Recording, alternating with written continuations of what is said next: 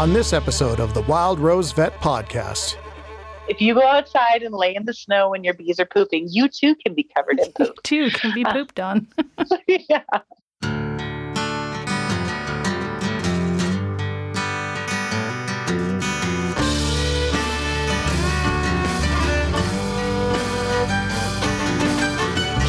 This is the Wild Rose Vet Podcast with Dr. Savannah House Smith.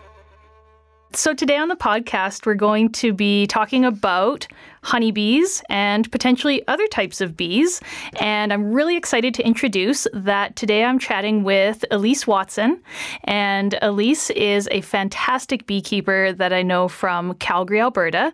And she is a force to be reckoned with, in my opinion, in the beekeeping industry in Alberta. She has a lot of innovative ideas, a lot of fantastic work that's being done around the province with urban beekeeping, with small scale, as well as uh, influencing the opinions of large scale beekeepers. I think. And so I'm really happy that we get to talk about bees with her today. So, how are you doing today, Elise? Oh, so good, Savannah. so good to be on here with you. Thanks for having me. Yeah, I'm super happy you agreed to come talk about bees because it's uh, it's something that I think is on everybody's mind these days. I find that talking about bees and different uh, uh, different types of bees, uh, honeybees, wild bees, everything is really a hot topic these days. I mean, honestly, like it used to be, I would try to strike up conversations about insects of different sorts, and it, the conversation would fall flat. But nowadays, everybody's super keen to hear about it and and talk about different types of insects. So, um, one cool thing I really like about bees in particular um, is how long humans have been interacting with honeybees in particular just over over thousands of years. I mean, it's one of the few insects that I think we have a very well documented history with. Um, I mean, uh, all the way back, like there's there's Egyptian carvings of people collecting honey from hives and everything like that, and then there's those um, like there's still traditional practices around yeah yeah, and there's yeah. traditional practices around the world that have been done for like thousands of years, which I think is absolutely fascinating. There's not very many insects that have such a close relationship with people. Um, and I, I, wonder if that might be part of why uh, people are, are, often drawn towards bees and honeybees and, and find them particularly interesting. Well, I I also agree. I think there's a lot of people who desperately desire to connect with nature and commune mm-hmm. with nature in some way, shape, or form, whether it's like walking through a meadow or hiking or actually, you know, getting deeper into livestock management or animal husbandry of some kind. Mm-hmm. But the funny thing is, I always joke about people when they're talking about husbandry and managing of, you know, taking on the responsibility of another animal. Because I laugh that with bees, you never have to clean up the crap. right?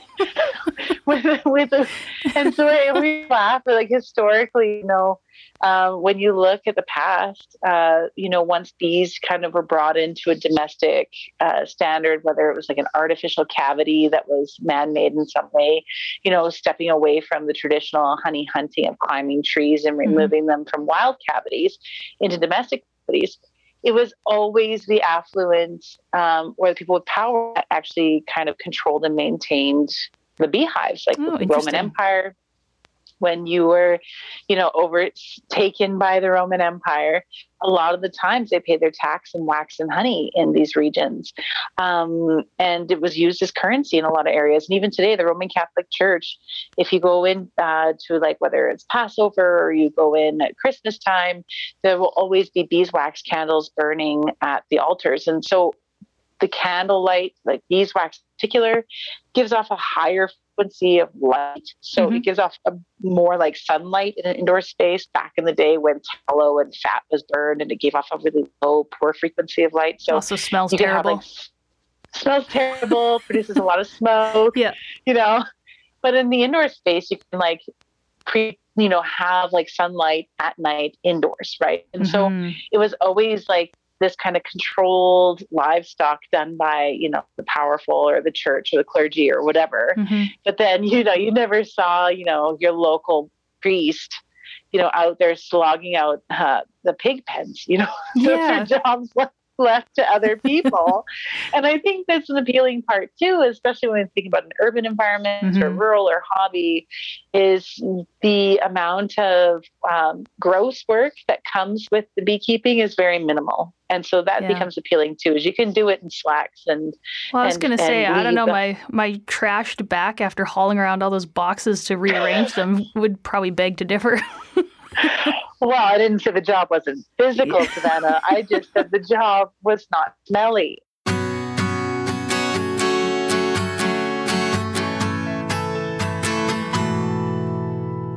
The other thing I've I've been finding interesting is that people will conflate honeybees with native pollinators and other types of bees. And they're like, we need to save the bees, and I'm like, I mean, I mean, you probably don't need to save honeybees. I mean, they're not doing too poorly. There's a lot of them. Yeah and billions of dollars of investment going into their research because yes, our food systems yes. are dependent on them. Mm-hmm. How about we sit back and think about what about the tiny little fairy bees, little yeah. perdita species that are the size of fruit flies that pollinate specialist plants yeah. in environments that may have a very little biodiversity because it's arid. Like, mm-hmm. mm-hmm. what about those poor little bees that you don't see or know about? Yeah, absolutely. There is no research money going into their protection or or habitat protection. You know, these sorts of conversations I think are extremely important. Yeah. But I think that bees are the gateway bug to communicating that. A gateway bug. That's a new one. yeah, instead oh, of a gateway drug. That's really funny. But I mean, the more but the more you think about once you start empathizing with one little critter, mm-hmm. like you can't like see the trees and not think of the forest, right? Exactly. It's easier um, to empathize and, and become interested in other species. And I feel like honeybees are, I, I love that. I'm going to use that phrase, the gateway bug, because they're fuzzy and they're cute and they're usually very docile. So, and, and they, you know, they, they produce things that we find useful and we really appreciate. And they're not scary looking. And they're, honestly, I've actually converted a few people from being very afraid of buzzing insects and getting stung to not having a melt meltdown anytime they hear something buzzing. So they're really, really nice that way. So compared to well, other critters. I think, well, and the big thing too is is um, people once you learn a few unique things about these insects, whether it's honeybees or bumblebees or some sort of solitary or native bee, mm-hmm. there's like this complete moment of awe. And awe is this moment of both like being surprised at what you know mm-hmm. matched with this like fascination or inquisitiveness to mm-hmm. learn more mm-hmm. and that like sense of like m- feeling like the world is a miraculous place yeah just that and curiosity think, that it starts bringing back to some people is is awesome to see yes and so i think you know as soon as you learn a few things you kind of start to rabbit hole of like what wait what Mm-hmm. Not all bees produce honeycombs. They make these tiny little globulous waxen nests that live in like birdhouses. Like bees yeah. do that. And then yeah. you're like, they make nests out of solitary bees can make nests out of flower petals. Yeah. But, right? Like you're like, wait, what? it's so cool. and, and it just beautiful. like it's like it just snowballs. yeah, yeah. You get a and, taste of it and you want to know more. And they always the other thing I always find that is really alluring about, about bees is that everything you learn about them, they all always come back to giving back more than they take. Mm-hmm. And I mm-hmm. think in a society, in a world that we live in right now, I think a lot of people are feeling this strong desire to not necessarily getting what they want, mm-hmm. which is like, I think, like a 80s, 90s, like post Second World War reality of like, mm-hmm. I want to have it, I want to have it, this consumerism yeah. to like transition in society where people are now just like, how can I be responsible for what yeah. I do have?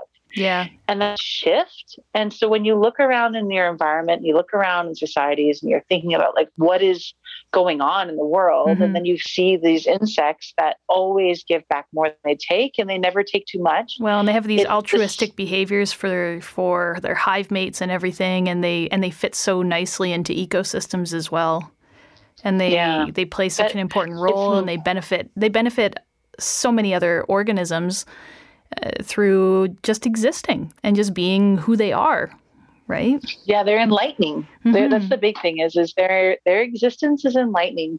That there is a potential for a social society like human beings to be able to at least do something more and just take without giving back. I was out there in snow pants and the snow drifts, just like crouching, watching my bees. And they'll actually go out and fly when there's snow on the ground. And even though I knew it was yeah. a thing, it was just, it was bizarre to see it happen.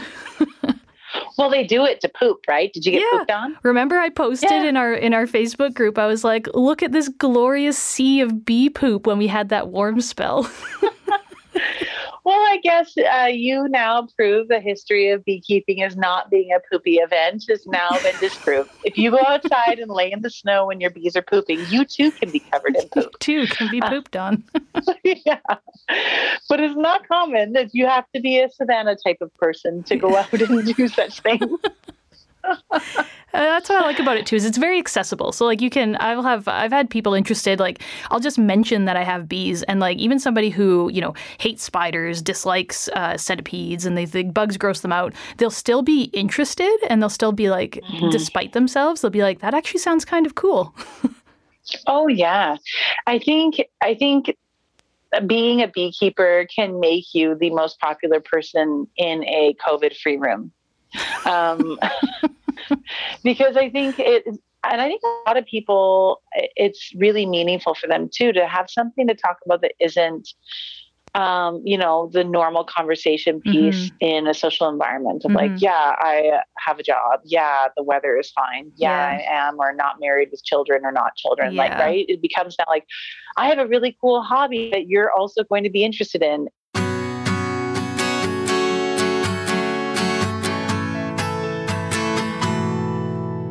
When people talk about hives being found or participating in a hive removal, they just they they talk like kids on Christmas. Like there was this wonderful present that was gifted to them and they love being a part of it.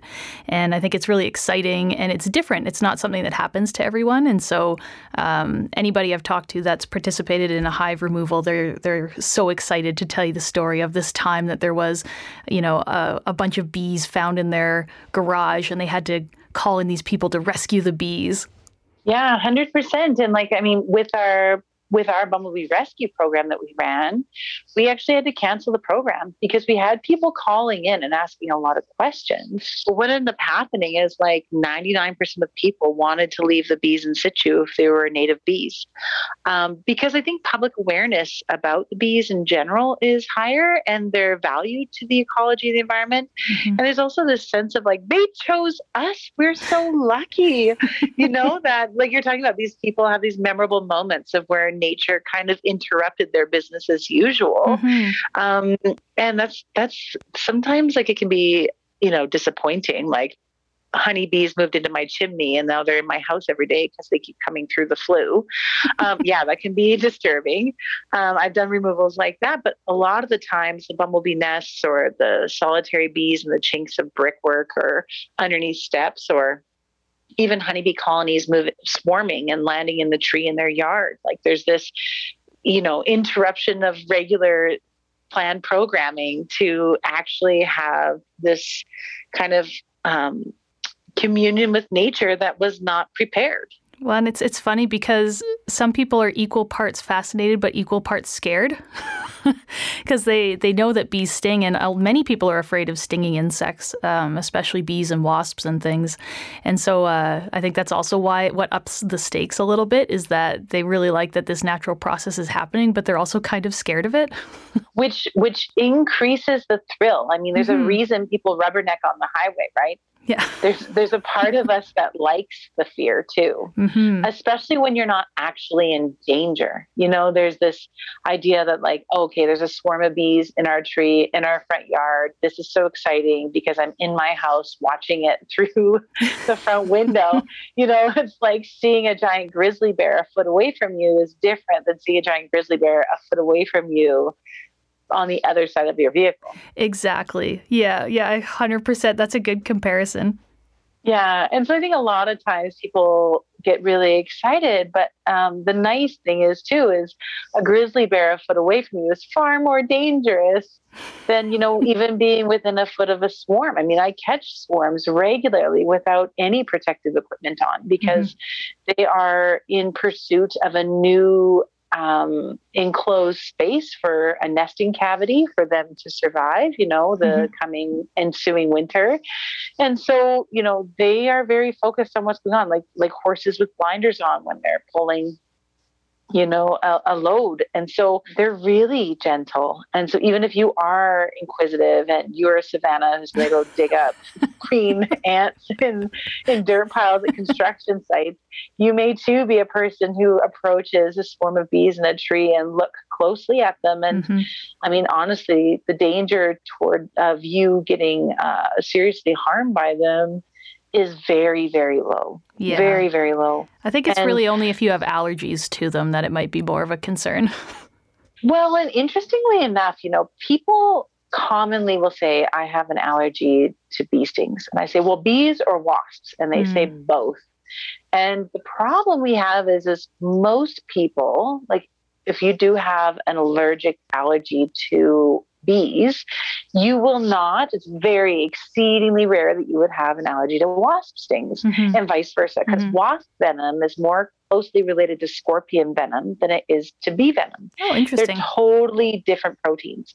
So when people say they're allergic, usually that does not mean they're having an anaphylactic response. Usually it means they swell up, it hurts, it itches, and they're miserable for a couple days. and sadly, that is a common side effect of wasp stings. Mm-hmm. Honeybee venom is a lot less aggressive because they don't use their venom to hunt other insects, right? They get their mm-hmm. protein from the pollen and their carbohydrates from the nectar, versus wasps, um, they use their venom to hunt, to kill, to incapacitate. So their venom is very different than bumblebee or honeybee venom.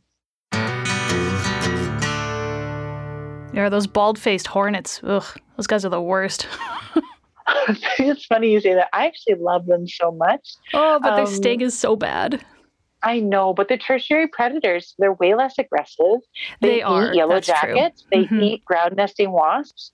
Um, so I, I always at the farm we always had huge bald-headed hornet nests because I would encourage them, and I will kill a yellow jacket nest way faster than a bald-headed hornet nest because I know the bald-headed hornets will take out the yellow jackets and they will take out the other. How do I describe it to my daughter? Hyenas are yellow jackets, mm-hmm. way more unpredictable, more more aggressive, way more um, um, uh, opportunistic. Risky, opportunistic, great. Versus bald-headed hornets have very few predators, and therefore they're more like lions. They're mm-hmm. strategic, and they are far more effective when they decide their strategy. I was going to say a lion bite's way bigger than a hyena bite, so makes sense. Yeah, hundred percent. But it means that when you're having a picnic, um, you know, if you have like a little bit of juice out or something, the bald-headed hornet nest isn't going to come after that juice. It's not really the opportunistic site for food for them. Mm-hmm. They're more likely to like, um, you know, if there's like a dead chicken or something like a roadkill, they can what kind they of can clean that. Do you go up. to, Elise? well, we only ever picnic near roadkill. That's kind of like our family rule. You see dead animal, thing you do. Well, we found a dead porcupine a couple days ago, and I pulled out my pliers. My oh Leatherman and my daughter pulled out a whole bunch of quills. That's amazing. Um, and uh, yeah, we didn't have a picnic beside it, but she may have had a snack in her hand at the time. um, Juice box.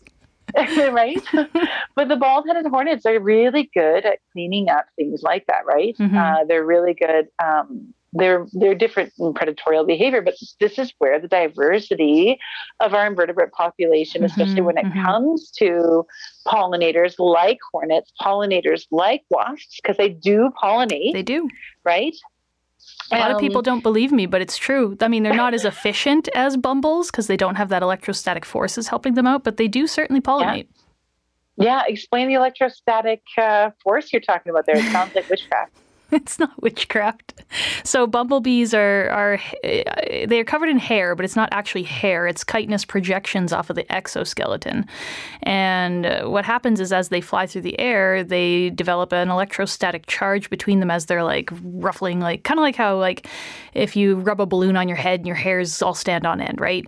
And so then by the time they land on a flower and the the pollen uh, settles on them or is around them, it'll actually magnetize and just like zip right to them and they get stuck to them. And so it's easier then to transmit larger volumes of pollen between flowers. So they're much more effective at pollination than, say, a wasp who is not covered in fuzz. But I mean, a wasp is still going to get covered in some pollen. It's going to end up on their face, their mouth parts, their wings. So they are still serving that role. They're just not as like hyper efficient at it compared to uh, bumblebees and honeybees.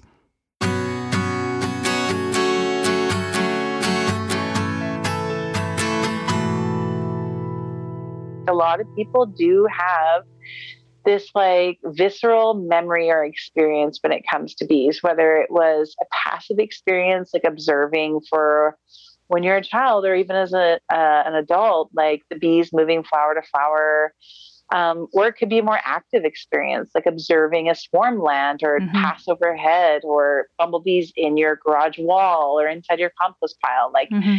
there's there's always these kind of moments of like interconnectivity with with mm-hmm. uh, these pollinators that I think you know uh, everyone loves a good animal encounter story. they do, and that includes insects because insects are animals.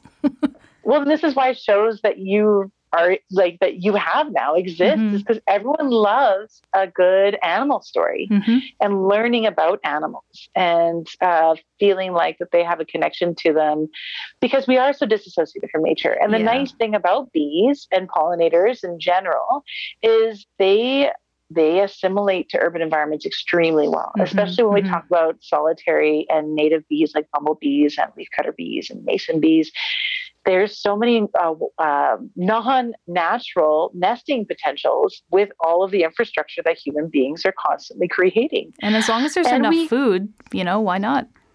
Well, that's what I was going to say. I'm like, and we love planting ornamental flower trees. We love mm-hmm. planting mm-hmm. uh, nat- native and non-native plants in our gardens. We love irrigating and watering our garden. Mm-hmm. So in areas like this year, we had a really bad drought here in Alberta. In urban settings, like honey production was pretty darn good because we had all this irrigation, um, and we also have like native and non-native plant species that can thrive in high heat environments. So mm-hmm. it's a, it's an interesting kind of uh, situation where we see native species and non-natives like honeybees are not native mm-hmm. to north america they mm-hmm. were brought over with colonization like also known the white man's fly right like we brought them with us but um, they're part of our landscape now but it's so cool to see like native wild species thrive mm-hmm. like bats and birds like we we enjoy seeing them in our environments uh, especially when we know they're giving back and not just like you know like a pack of coyotes taking out the cats in the neighborhood. You know, mm-hmm. no one likes that story, but you know, if you're going to have a uh, an apple tree in your yard yeah. and then you hear it buzzing in the summertime, like there's there's a real sense of nature within a highly urban and dense environment. Thank you for listening to the Wild Rose Vet Podcast. If you like the show, please leave us a five star rating and a review. And while you're at it, why not tell your friends about us? Subscribe to us on Spotify, Apple Podcast, or wherever you're listening to us right now. Check out the show notes to see where you can find us on social media and for more information on the Dr. Savannah Wild Rose Vet television series. The Wild Rose Vet podcast is hosted by Dr. Savannah House Smith, produced by Trent Wilkie, Shirley McLean, Dylan Wirtz, Tanya Koenig Gauthier, and Valerie Oud Marchand. Recorded by Ian Armstrong at Wolf Willow Studios, with original music by Wayne LaValle.